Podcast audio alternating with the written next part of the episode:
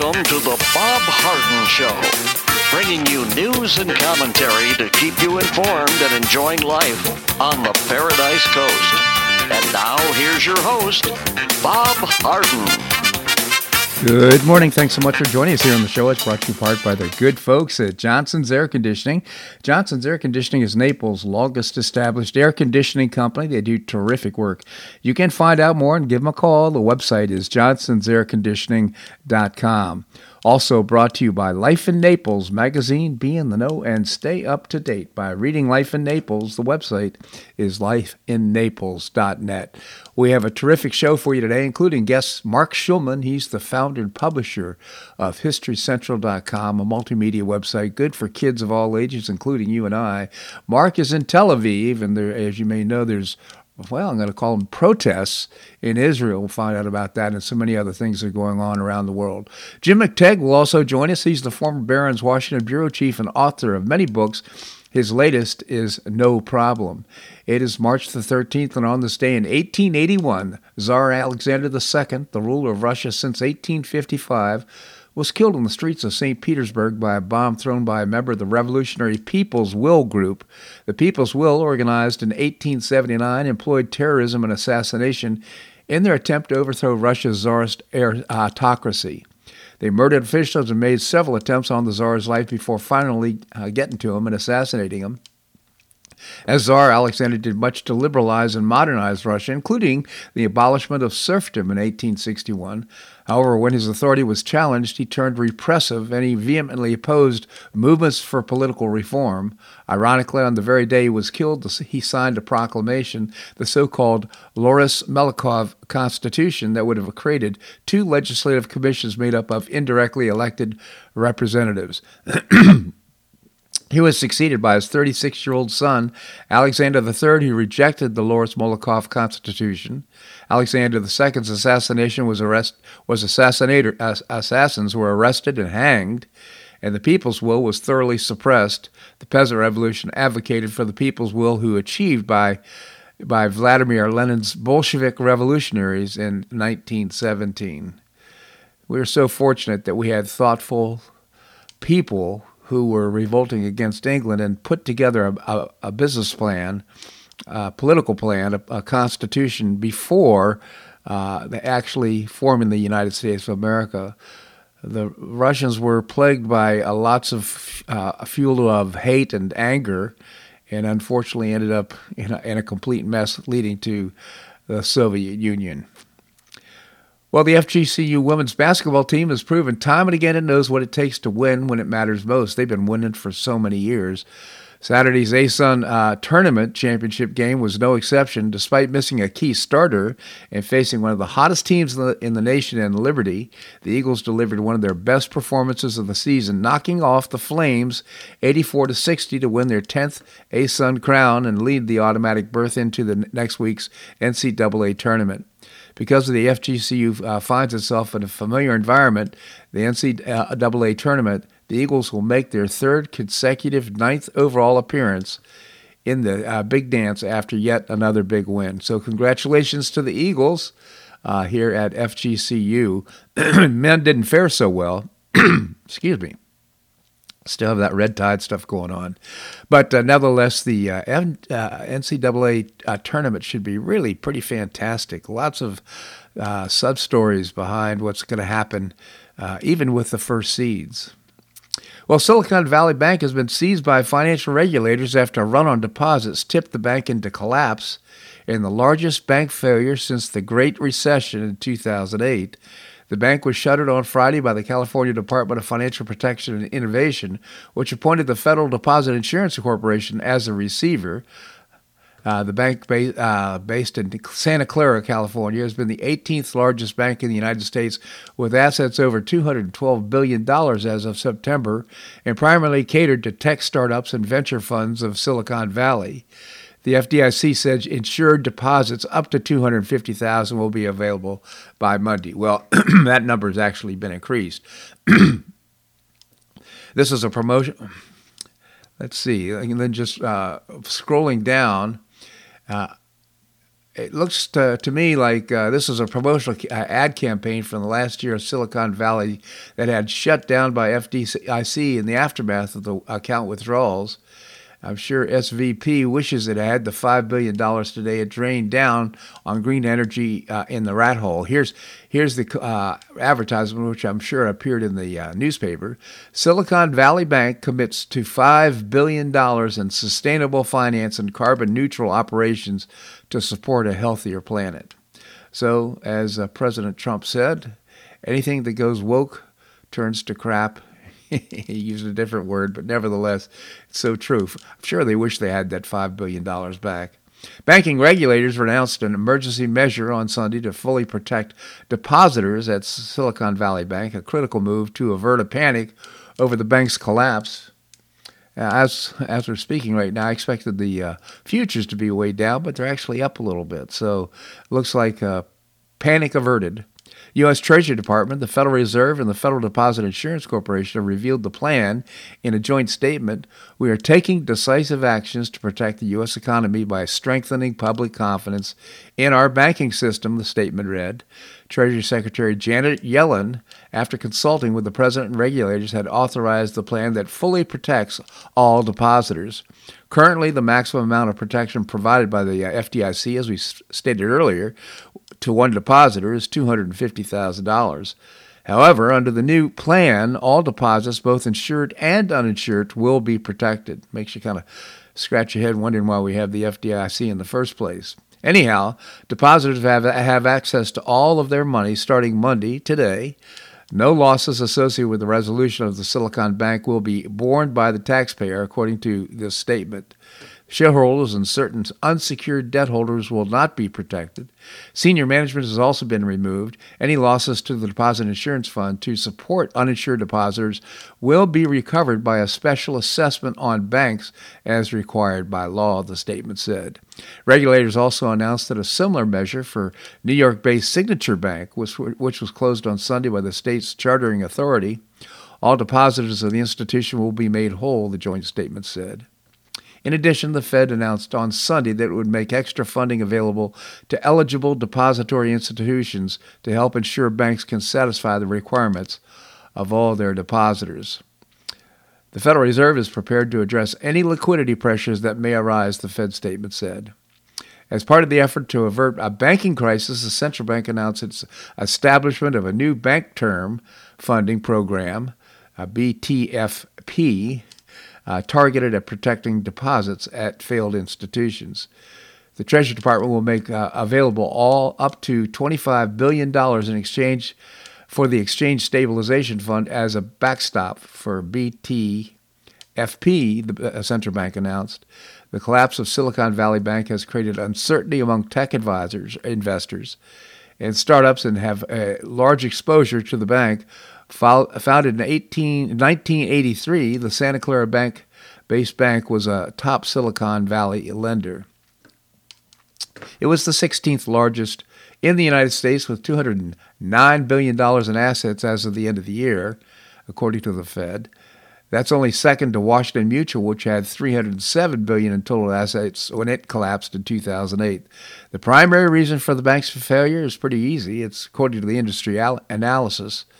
Uh, it was heavily invested customer deposits and treasury bonds, which are highly sensitive to interest rates. And since the collapse of the bank, there have been widespread contagion fears, with some bankers, investors, and tech executives warning this could be, uh, impact small and major banks, especially for institutions that are not well capitalized.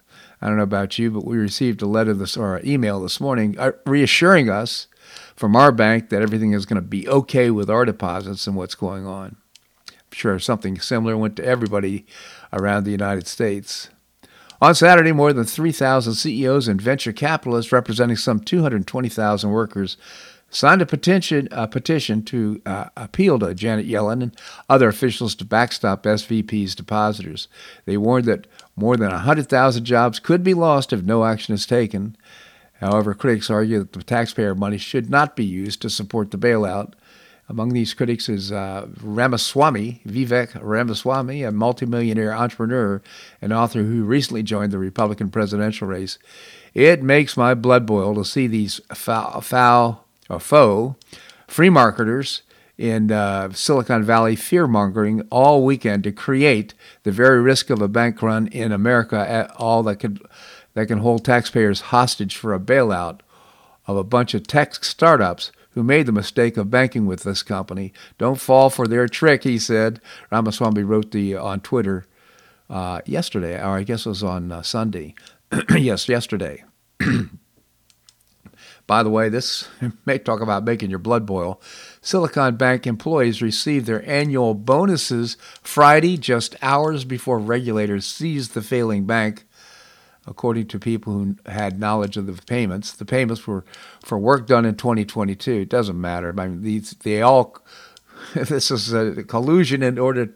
To, uh, all everybody contributed to this failure. Well, obviously, it's the fish rots from the top down, so from the head down. So uh, it was the leadership, but it was also those working at the company as well. On Friday, SVB CEO Greg Becker addressed workers in a two minute video in which he said he had no longer made decisions at the 40 year old uh, bank. But they also shut down, by the way, a Signature Bank, a big lender in crypto industry, in a bid to prevent spreading bank crisis. We're also announcing a similar systemic risk exception for Signature Bank, New York, New York, which was closed today by its chartering authority, said the Fed. And by the way, eh, this is not unusual. There have been 562 banks failures since 2000. I wasn't aware of that. That's interesting. Now, this one's, a, of course, an exception because it's a big one, 16th in the nation in terms of size. One way to measure the magnitude of a bank's failure is the amount of assets the bank held. By that measure, SVB's collapse is the second largest bank failure of all time and the largest since 2008.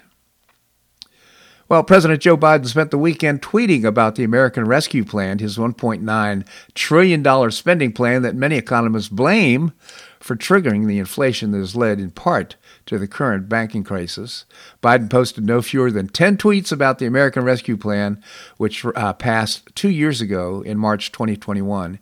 It was opposed by every single Republican Congress because it uh, spent vastly in excess of what had already been allocated to COVID relief, and because it seemed likely to cause inflation, of course, which it did. Many economists and experts, including uh, former Obama administration advisor Stuart Rattner, uh, have noted that the inflation only took off during the passage of the American Rescue Plan, Congress has just passed another round of a coronavirus relief weeks before Biden took office, and some of the money allocated to previous relief spending packages had not even yet been spent uh, when the American Rescue Plan became law. The inflation that ensued has caused the Federal Reserve Bank to raise interest rates, which in turn has caused the value of various assets, including bonds, to suffer. It's also created more uncertainty for businesses, especially in the tech sector, which has grown significantly during the pandemic. But the Biden plan appears to be a, uh, the repetition of a s- familiar plan of uh, Democrats passing massive spending packages shortly after winning presidential elections. Neither Biden nor the White House tweeted at all this weekend about the collapse of the Silicon Valley uh, Bank, which seems uh, seen fear throughout the economy. The Fed's government announced the federal government announced Sunday even, evening that would protect depositors at the bank, hoping to avert a cascade of similar bank collapses throughout the country. Well, it looks like the uh, danger for that is quelled. That's a good thing. But right now, we're just waiting to see how markets respond. I think markets across the world uh, uh, have been happy have been affected by this. This segment of the show brought to you by the good folks at Johnson's Air Conditioning, Naples' longest established air conditioning company. I hope you'll visit the website, johnsonsairconditioning.com. Also brought to you by Life in Naples magazine. Be in the know and stay up to date by reading Life in Naples. The website is lifeinnaples.net.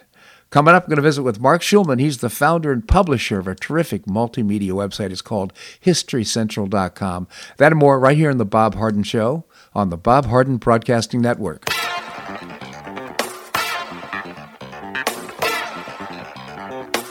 Stay tuned for more of The Bob Harden Show here on the Bob Harden Broadcasting Network.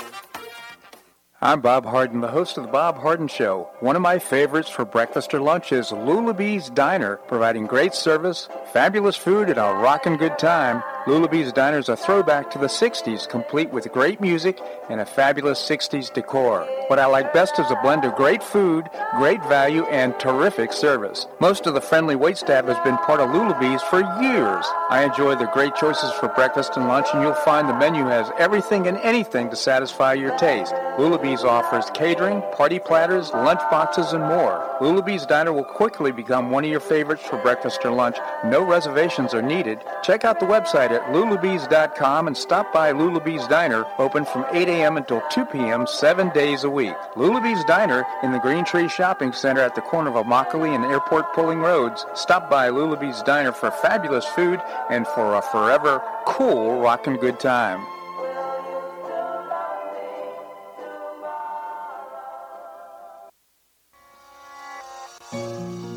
Collier County Sheriff Kevin Rambosk says the number one reason the elderly become victims is isolation. The Collier Senior Center goes a long way in keeping seniors connected with the community and with each other. The Collier Senior Center, located at 4898 Coronado Parkway in Golden Gate, provides comprehensive information regarding services and resources that affect the quality of life of older adults and their caregivers in Collier County, empowering them to maintain independent and meaningful lives. Here's Esther Lully, Director of Collier Senior Center.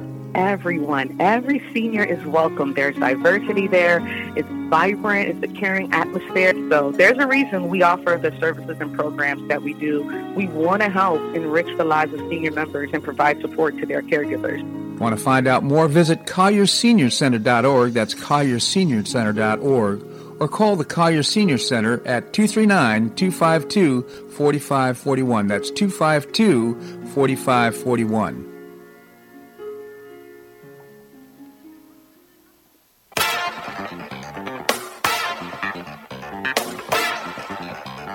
Welcome back to the Bob Harden Show. And now here's your host, Bob Harden. Thanks so much for joining us here on the show. It's brought to you in part by InternationalHealthPlans.com. If you're planning on traveling abroad, most health insurance plans don't cover international travel. You want to be able to travel, travel with confidence and with coverage. You can find out more by visiting internationalhealthplans.com. Coming up, we're going to visit with Jim McTague, former Barron's Washington Bureau Chief. Right now, we have with us Marc Schulman. He, as I mentioned before the break, is the founder and president of uh, and publisher of uh, uh, uh, HistoryCentral.com. Uh, I hope you visit the website, by the way. Multimedia website, good for kids of all ages. Marc, thank you so much for joining us here on the show. Always a pleasure, Bob. Thank you, Marc. So, as we normally do, we can talk about what's happening around the world. You're in Tel Aviv right now, and uh, a lot of the focus is what's happening with the, well, I'm going to protests that are happening. Oh, I guess there's over 500,000 people involved in Israel. Maybe you could tell us about it. Right, absolutely. This is the 10th week in a row. Uh, this week was the largest demonstration to half a million people, which probably represents 10% of the adult population of the country, came out. Uh, we've had everything from all the former chiefs of all the intelligence services to, to, all the commanders of the Air Force in the past, and you name it. Everybody and anybody in the country who's done anything over the years has come out against this judicial, well, people call it judicial coup. Um, but the government's going right ahead. They're moving ahead, full speed ahead. They're making, talking about, well, we could maybe compromise, but they absolutely refuse to slow down. The president first gave a speech two weeks ago and asked that the legislation be halted, and he laid out four main pro- main ideas for negotiations. He was ignored, um, and then two days, I guess it was Thursday night, he spoke again to the country. The president of this country doesn't usually speak to the country; it's mostly a symbolic uh, job. Uh-huh. Um, and he spoke again on Thursday, saying that the legislation, as is, will be uh, will, will basically destroy Israel's, Israel's democracy and has to be stopped. And, you know, let's start again. Let's reach a consensus. Um, but so far, none of that's happening, and the demonstrations are getting not more violent, uh, but more more angry. And in the meantime, there's a new um, minister of uh, affairs over the police, and he's a very right wing guy. He was not happy with the fact that basically the police have been cooperating with the demonstrators. And as they closed down highways, there's the main street, allowed them to demonstrate, didn't break any heads or anything else like that. And he arranged the firing of the um, of the head of the police in the Tel Aviv metropolitan area. Huh. Um, but that was an, illegal because he's he's a minister over and he doesn't have the right to do such a thing. So it's creating quite a quite a, a mess to say the least. So uh, that would be the understatement. Yeah. So how's this support in the Knesset for everything that's ha- with Netanyahu and uh, everything that's going on? Is Well, he has his 64 votes. I mean, you have to understand something. The Israeli Knesset um, is not in the same way as the U.S. Congress, for instance. No one gets elected directly. They're all part of a party list. And the party lists are either either chosen by the heads of the parties. Uh, there is a couple of small, couple of parties. There are primaries, uh, but they're sort of closed primaries. So individual legislators don't have to ask. The only thing they have to answer to is the head of their party, and the head of their party wants this legislation. Uh, so there's almost no chance. There was some hope that a couple of the members of the Likud, the people who are, um, I mean, Likud was used to be a very liberal party, right wing but liberal um, in in the in the sense of a liberal democracy, um, and um, they are at the moment. Uh, so it's really hard to, to know where where we go from here at this point. well, I could Uh, say this. I could say this. for Constitution. Yeah, if, I could say this. If this was happening in the United States, this would be a constitutional crisis. I have no doubt that would there would be repercussions as a result of this. But apparently, it's not going to happen that way in Israel. Well, there may be a there may be a constitutional crisis because what's likely to happen is that the um, the uh, Knesset, the Parliament, is going to pass a law that says uh, that they can override any action of the Supreme Court. The Supreme Court is going to declare that law invalid because it violates the basic uh, organization of the Israeli government, and then uh, the Knesset will override the decision, and the, and the police and the courts will say that it was illegal. You didn't have the right to do that. So we could be heading to a constitutional crisis. There is talk at this point who the police, who the army is going to listen to, Ah. the courts or or the government. So we're very close to a constitutional crisis at this point. It hasn't happened yet, but uh, we're awfully close. The place no one ever thought anyone would be at this point. That is so interesting, Marc. So, uh, do you see uh, when's the end point for all this? What when's the law? When's the law going to be passed? It'll start being be passed next week or the week after. I, I don't know what the end point is. If it gets passed, there won't be an end point. The, the demonstrations will continue. Look, Prime Minister Netanyahu could go down in history as the person who brought a constitution to the country, and he could make a, a, a deal that would end all. But that would most probably require him agreeing to step down. Remember the fact that he's in the midst of a corruption trial. Yeah. He was indicted, in the trials in, in, in mid. You know, it's taking place now. It takes a long time to really court the trial. That's a different story altogether. But he's in the middle of a trial under corruption. Um, the country would be more than happy to say, "We don't care you being corrupted. Now just step down, and leave, and leave us, a, you know, leave us a government in house." Um, but he doesn't seem to want to do that at this point, and that's that's the shame of all of this. Um, Absolute that would solve everything instantly. Yeah, absolute power corrupts, huh? Yep, been too long in power. I mean, term limits. The decision of the United States after the fourth election of President Roosevelt uh, to limit to two terms was a very, you know, a very smart thing. I mean, Washington started the tradition. He understood way back when that two terms was enough for any American president, and I think it's very important to all over the world that and so no one should be a leader of any country for more than eight, nine years because you, you identify the country with your own needs. Doesn't make a difference. Even if you start off as a great guy, wonderful and everything else, you're in power for too long. It, it becomes, you know, my needs and the country's needs, or let's go to a mayor.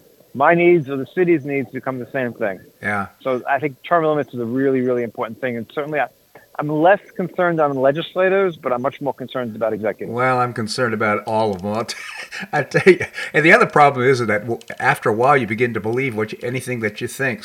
So, you, Well, absolutely. There's no question. But uh, Politicians have have this habit. There are two things I think politicians all over the world share. It doesn't make a difference what country it is.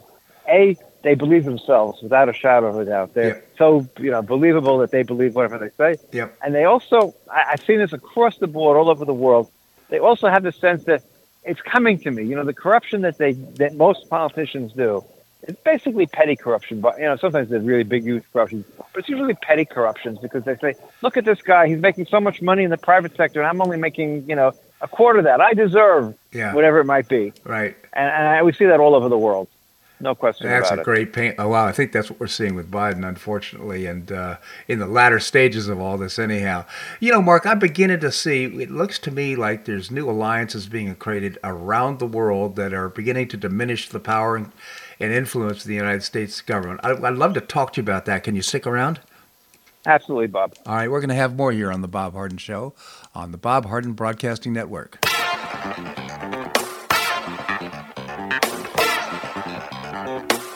Stay tuned for more of the Bob Harden Show here on the Bob Harden Broadcasting Network.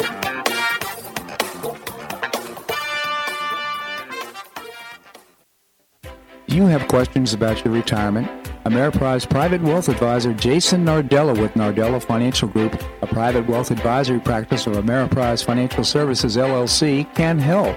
With the exclusive Confident Retirement approach, you'll work together to develop a retirement roadmap to get you where you want to go. Call Nardella Financial Group today at 239 325 1041. That's 239 325 1041. Office is located at 9015 Stratusdale Court, Suite 103, Naples, Florida.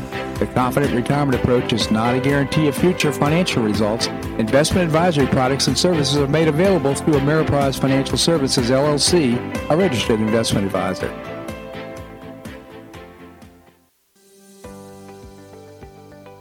Finish what you started with the Hodges University Wheel. You can complete your bachelor's degree in as little as one year with your previously earned credits. What's the Wheel? It's a customized bachelor's degree in organizational management. Learn about and apply the business, management, and leadership skills you need to advance your career. You can get unmatched educational experience with classes held once a week on campus in Fort Myers, in Port Charlotte, or Naples. You'll be immersed in classes taught by professors with real world experience in the areas of business, management, and leadership. This degree can be applied to all areas of professional career. Learn more by calling 239 938 7700. That's 239 938 7700 or visit hodges.edu. Stay near and go far with Hodges University.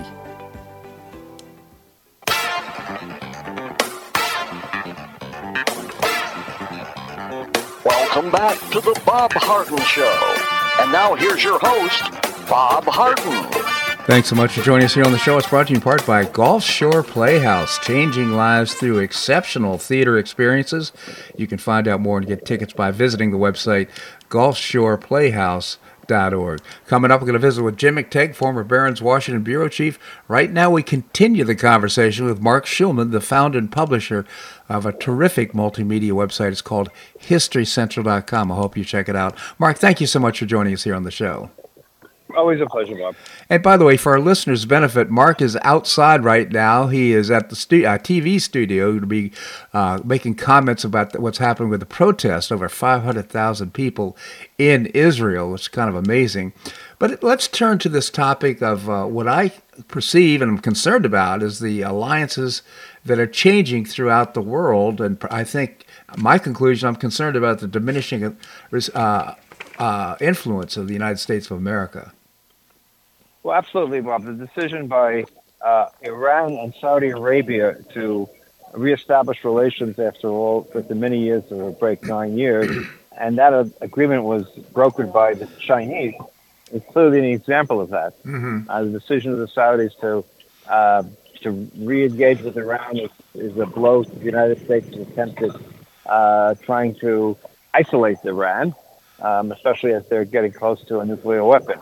Uh, the Saudis may have decided they rather, you know, they, they rather play nice to the country that has a nuclear weapon than as opposed to being on the wrong side of that. Uh, also blow to Israel and its attempt to become establish relations with the Saudis. Yeah. Clearly, China is taking a, a greater role. Uh, we have to look at it on multiple levels. Look, on one level, American influence uh, started clearly going down uh, with the failure of the Iraq War and our decision basically to pull out of Iraq and a failure to, uh, you know, succeed in turning Iraq into a liberal democracy, so to speak. Yep. Uh, of course, it, it gained additional strength, obviously, with the decision to withdraw from Afghanistan and then, of course, the withdrawal itself. Uh, but on the other side of the coin, uh, there's nothing um, more than a common enemy. So certainly, American influence in Europe has grown tremendously in, since the Ukraine war. Uh, the Europeans have uh, more than tripled their arms purchases from the United States. The United States is the major source of armaments for most of Europe, besides whatever they make themselves and a little bit they buy from Israel. So that has become stronger. Uh, the Asian countries that are afraid of China, and that being Philippines, Vietnam, obviously North, South Korea, and Japan, and Australia, of course, have also become closer to the United States. I believe there's going to be an a announcement today of a, between the United Kingdom, United States, and Australia on building a new generation of submarines for the Australians to be accounted to the uh, to be a counter to the uh, Chinese. So you know you have to look at it from both sort of both ways. In other words, American influence is certainly limited in certain ways at this point. Mm-hmm. But when you have common enemies, be, be they China or be they Russia at this point, it also gets strengthened. So it's a, it's a mixed bag, Mhm. very much so. realigning around the world. So uh, let's move to uh, what's happening in China. Right. So, so, so, so China is trying to emerge from its COVID disaster um, and um, its overhang financially. Um, we're seeing signs of their economy perking up on one hand.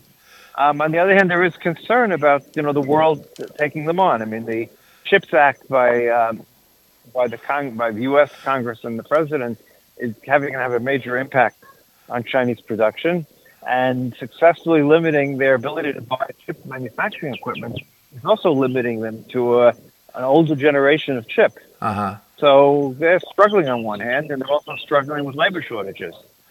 So uh, we'll have to see. You know, again, I've been of the, I'm leaving aside the military aspect, which we don't know. You know, one of the big questions, of course, about China, China, is we assign the same superiority that the Chinese military has undergone a revolution, and just like the Russian military, quote unquote, had undergone a revolution. Well, we discovered when the battlefield hit, the Russian army was not very good, and isn't very good. Period. Uh, we don't know how good the Chinese army is. There are a lot of them, but we really don't know now. The Chinese, of course, are, have better technology than the Russians, they, by and large, but we just don't know. So a lot of it may be a bluff, but but leaving aside the issue of the military side of it, um, look, I, I really believe that the, the wave that we thought would overcome the world of China economically and everything else is turning out to be a bit of a ripple. Yeah. Um, and um, I think we can stop obsessing. We need to be concerned about them from a military standpoint, but I think we can stop really obsessing about them economically. You know, I think the United States has shown time and time again uh, that it's managed to come back and be competitive in every single arena of new technology, the new ways of, uh, of advancement. And um, I think we'll see that again in the United States, in, you know, in this this round too. But we'll see. I mean, Yeah. I hope you're right, Marc. AI and all those things. I- Listen, you got to be an optimist in life, right? I mean, to some extent. Yes, you you're a pessimist, then what's the point? I tell you, know, what, though, the, stay in your room, get under the pillow, and that's it, right? the Chinese seem to have perfected the the uh, the art of stealing our technology. And the irony is, if we end up at war with China, uh, it'll be the only war that's ever been financed. Uh, both sides have been financed by one country, by the United St- States. So it's, it's right, but you know, te- you know, te- you know, technology is great, but using it is always something else. Also, let's keep that in mind. So, for instance, we'll take an example of the aircraft carriers. Right, the Chinese are building an aircraft, are built an aircraft carrier. Well, flying off of an aircraft carrier is not the simplest thing on earth. The United States has been has been working on that since 1920. yeah. Since 1920, the United States has, uh, has when they when they flew the first plane off of a, a ship, and the first aircraft carrier, the Langley, I think was in 1928 or 29.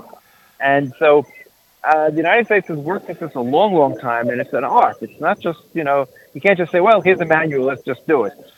Um, so, you know, technology is technology, but how you use it is often what what counts. Well, great points, and I certainly hope uh, I I'd love to share your optimism with about China. I, I don't currently, but I'm, I have an open mind. I listen, hope. I, I mean, listen. It's always, I'm not. I'm not guaranteeing that, that my optimism will come out true, and I think you have to always take the worst. If you're a planner, you have to think the worst case scenario. Yeah, That's abso- obviously. But absolutely. we're not planners. We we have to live in the world, so we can be optimistic a little bit once in a while. Good point, Marc. So uh, let's turn to Ukraine.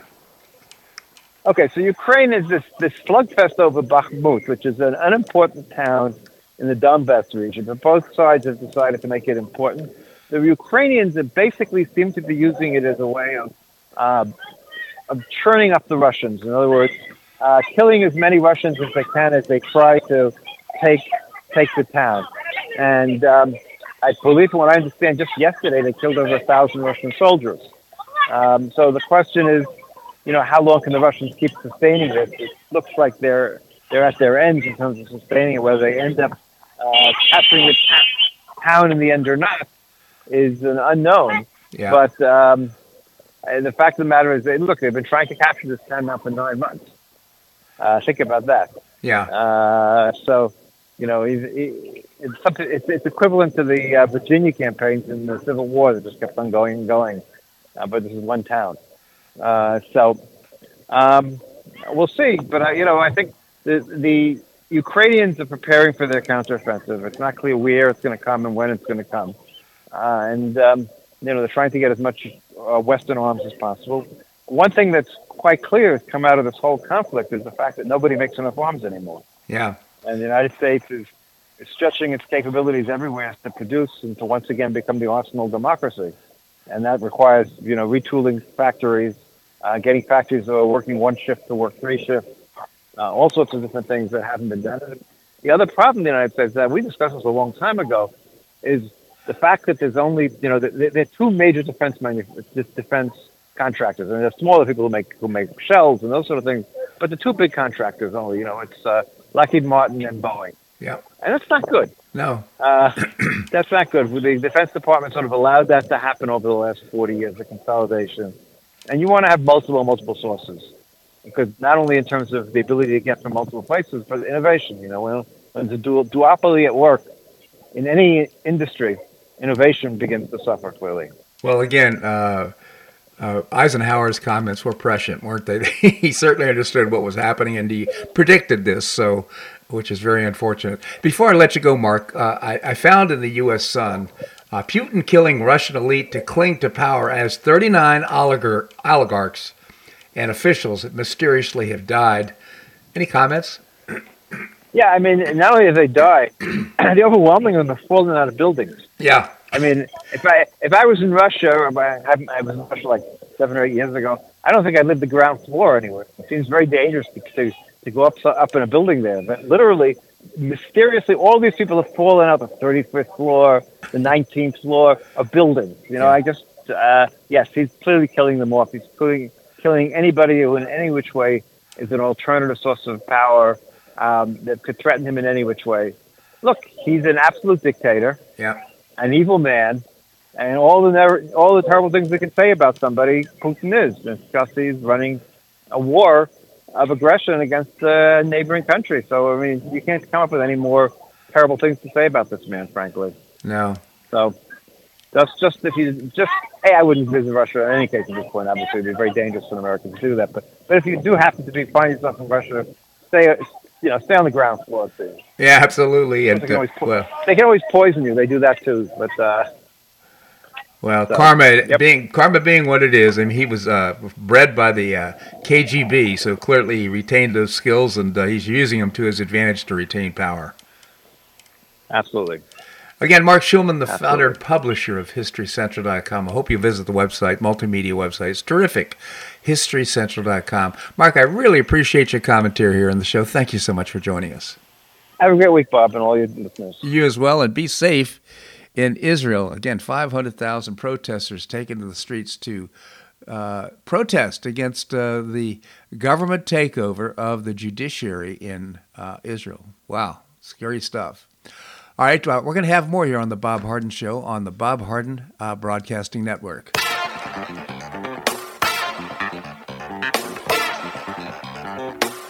Stay tuned for more of the Bob Harden Show here on the Bob Harden Broadcasting Network.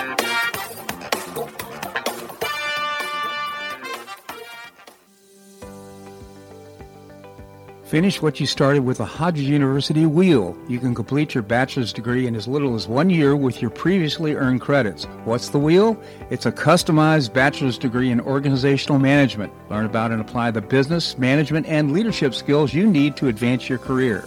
You can get unmatched educational experience with classes held once a week on campus in Fort Myers, in Port Charlotte, or Naples. You'll be immersed in classes taught by professors with real world experience in the areas of business, management, and leadership. This degree can be applied to all areas of professional career. Learn more by calling 239 938 7700. That's 239 938 7700 or visit hodges.edu. Stay near and go far with Hodges University.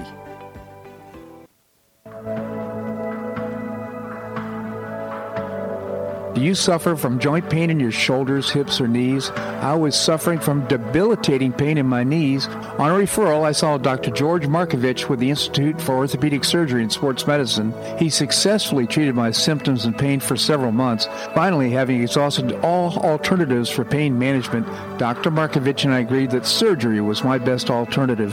Dr. Markovich replaced both of my knees in 2006, and I now have full range of motion in both knees, and I have no pain. I now now play golf and exercise free of debilitating pain in my knees. Don't suffer needlessly with joint pain. Call orthopedic surgeon Dr. George Markovich with the Institute for Orthopedic Surgery and Sports Medicine at 482 5399. That's 482 5399. He did a great job for me and he'll help you too.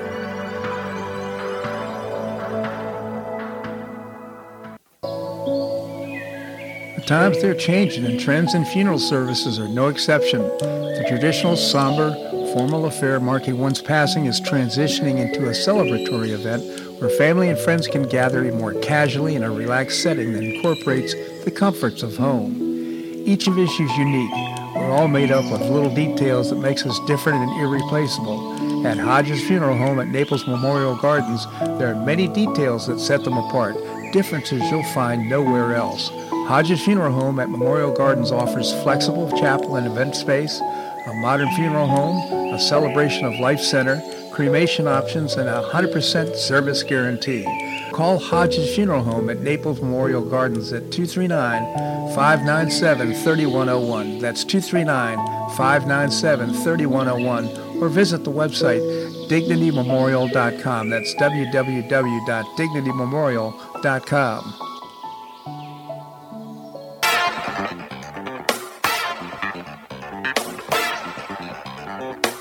Back to the Bob Harden Show. And now here's your host, Bob Harden.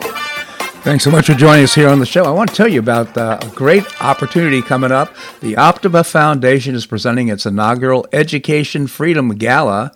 It's an evening with Greg Gutfeld. It's happening on Sunday, March the 26th at the Ritz Carlton at Naples, Naples in Tiburon. Cocktail reception at 6 o'clock, and dinner and program starts at 7. And also, uh, Congressman Byron Donalds is going to be there. The president and CEO of uh, Optima Foundation is uh, Erica Donalds. She'll be there. Corey De- DeAngelis, American Federation for Children.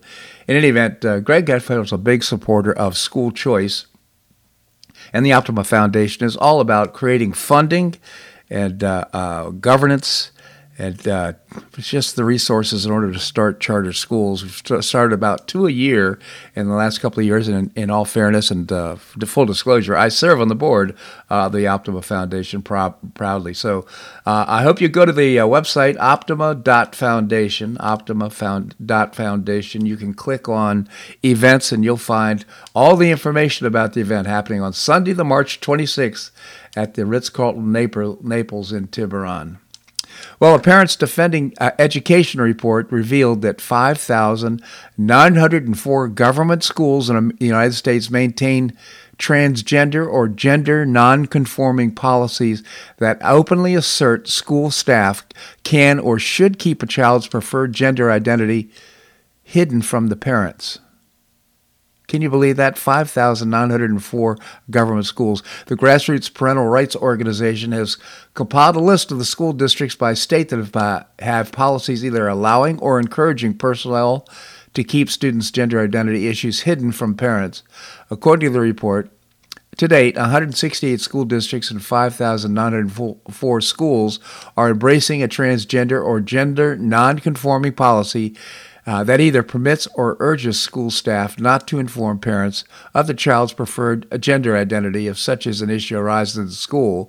The policies affect a total of 3,268,752 students in schools in 29 states. Here's my concern about this issue. We're finding out that more and more kids are finding they are uh, being confused about their gender. My personal opinion is that human behavior is uh, contagious. And when you see one kid raising his hand and say, you know, I'm a little confused about my gender, maybe another one does it, and then maybe it becomes a kind of a, a trend or, uh, you know, how kids are. The point being is that uh, they're far too young to be making decisions about uh, such things as uh, gender identity and, and uh, gender uh, uh, you know transition. So to me, uh, uh I realize that uh, we should love everybody. We should include everybody in the tent and make sure that everybody's accepted and all that type of thing. But the fact of the matter is, there is grooming going on, and there is intent that's uh, trying to discourage the control and the of, of the parents in terms of help allowing them to raise their kids the way they want to. It's their kids. It's not the schools. It's not the government kids. And so uh, this this is a big issue, and I'm very, uh, very concerned about it. Well, the critics have spoken, and Roseanne Barr is absolutely hilarious. The funniest show I've seen in years, said DKT entertainment editor Joe Barron.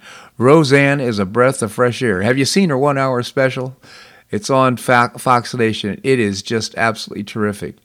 Uh, Fox, the network, has signed a three year, $40 million deal with uh, Roseanne Barr to run a morning show opposite The View.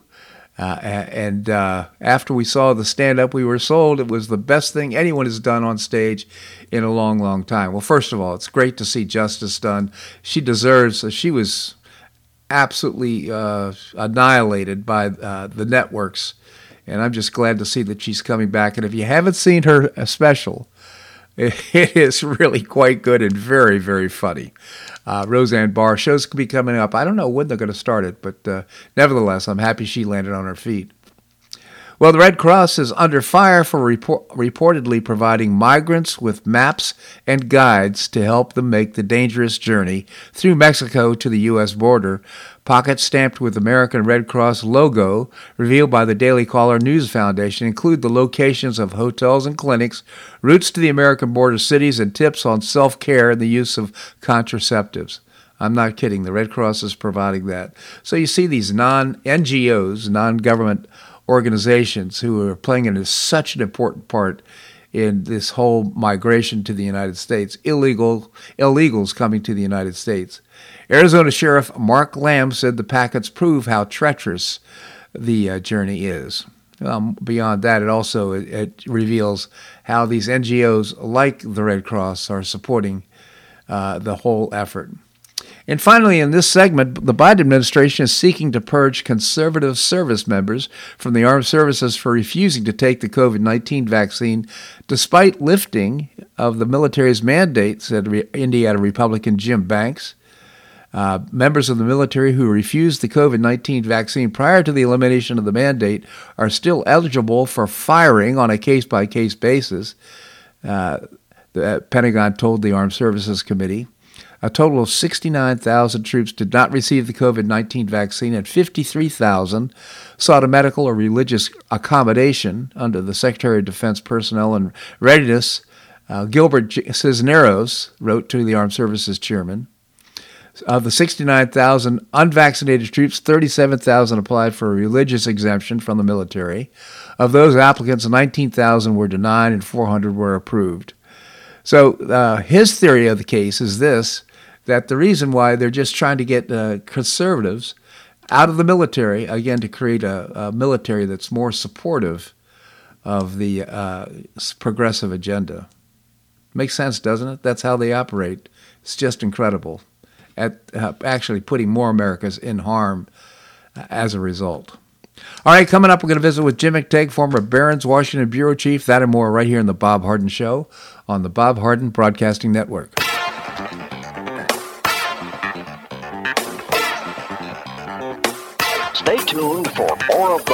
Harden Show here on the Bob Harden Broadcasting Network.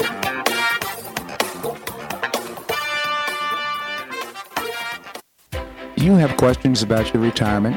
Ameriprise private wealth advisor Jason Nardella with Nardella Financial Group, a private wealth advisory practice of Ameriprise Financial Services LLC, can help.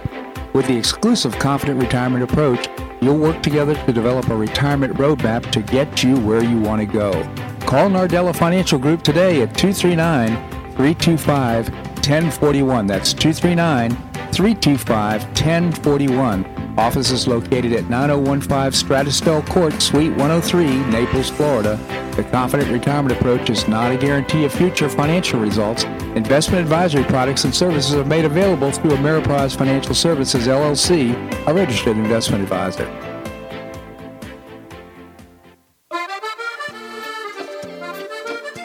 group Provence Restaurant is a favorite dining destination for many Neapolitans, including Linda and myself. Bleu Provence, located in a historic building in the heart of Old Naples at Crayton Cove, offers a mix of French bistro cooking with bold, fresh Floridian flavors. Experience award-winning cuisine at Bleu Provence and enjoy one of Florida's most extensive, eclectic, and fun wine cellars. Dining to choice of the popular Eden Bar, the intimate courtyard garden, or the beautiful Provencal Caribbean dining room. Enjoy a wonderful and memorable evening in a casual and relaxed atmosphere that includes a taste of Provencal hospitality. Bleu Provence is open seven days a week all year round. Visit BleuProvenceNaples.com for reservations, everyday specials, and coming events. That's BleuProvenceNaples.com or call 261 8239. That's 261 8239. Bleu Provence French Restaurant in the heart of Old Naples.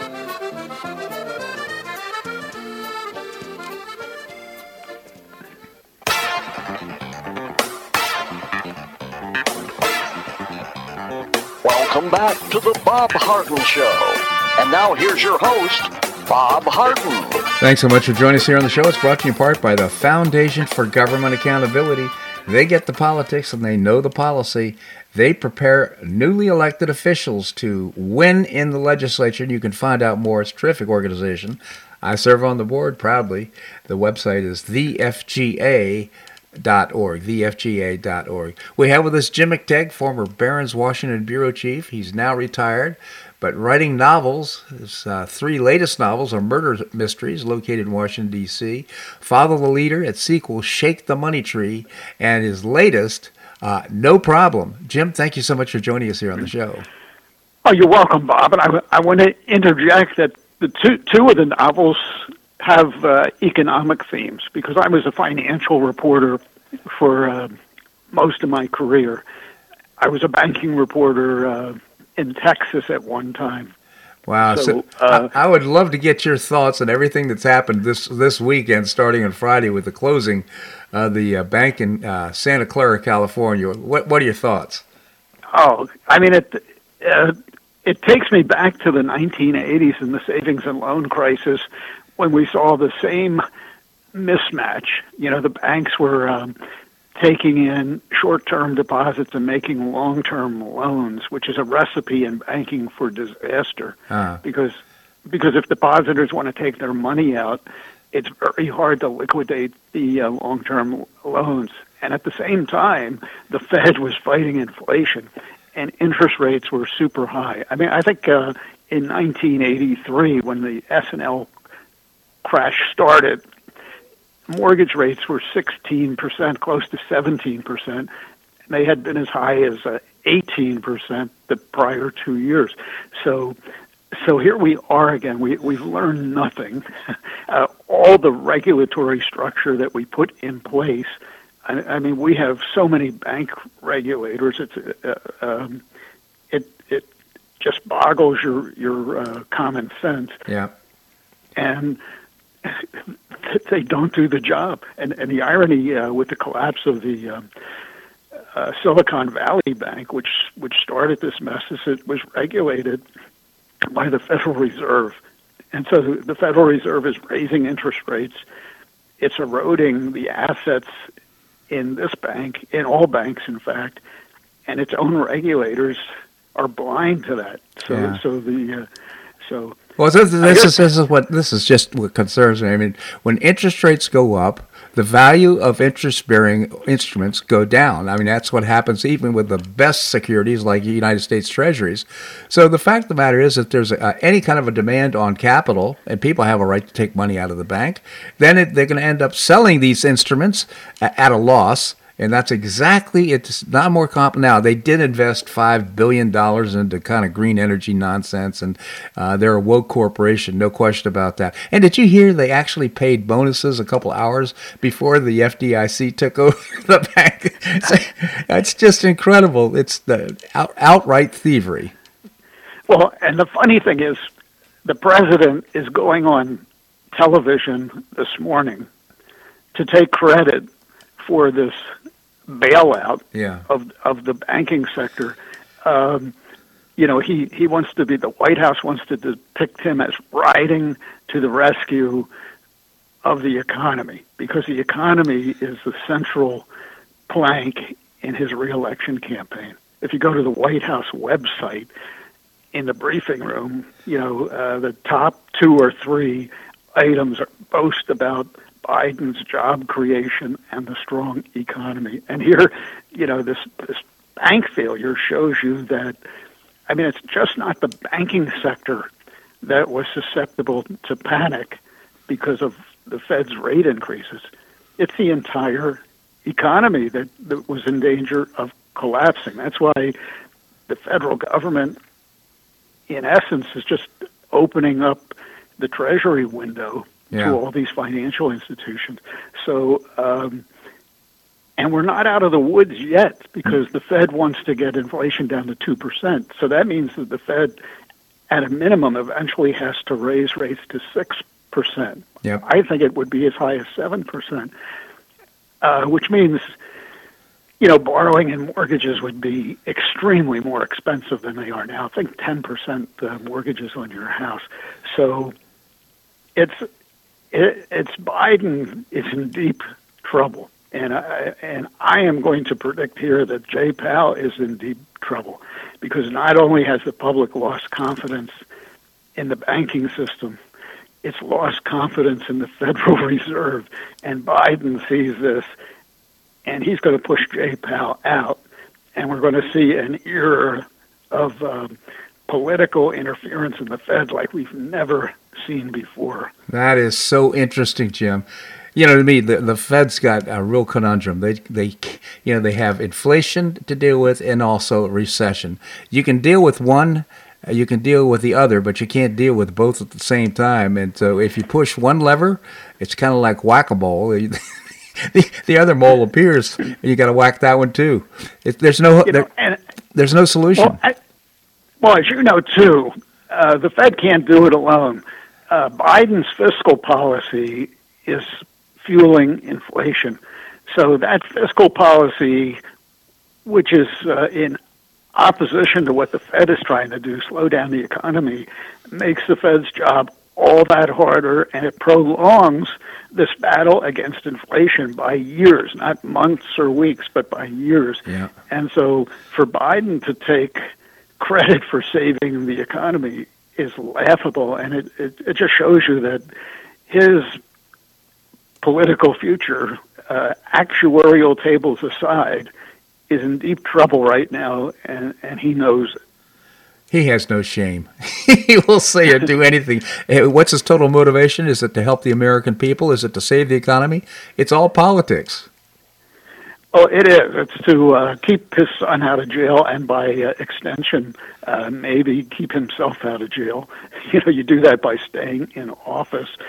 It's to line his pockets, and it's to help his friends in Silicon Valley. I mean, Silicon Valley is a uh, Democratic hotbed. You yeah. know, and, and uh, there's a lot of Silicon Valley money in the campaign. And the other thing we don't know is how many other people out there in Silicon Valley and California would have been financially crippled if these uh, banks continued to fall like dominoes. Yeah. Those are so, great points. Jim McTague, again, a former Barron's Washington Bureau Chief, his latest book, No Problem. Check it out. It's a great read. Jim, I always appreciate your commentary here in the show. Thank you so much for joining us. Thank you, Bob. My pleasure indeed.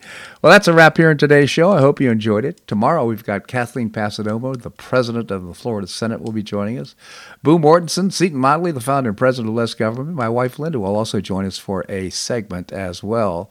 Always appreciate your comments on the show. You can send me an email at bobharden at hotmail.com. bobharden at hotmail.com. I hope you make it a great day on the Paradise Coast or wherever you are. Namaste.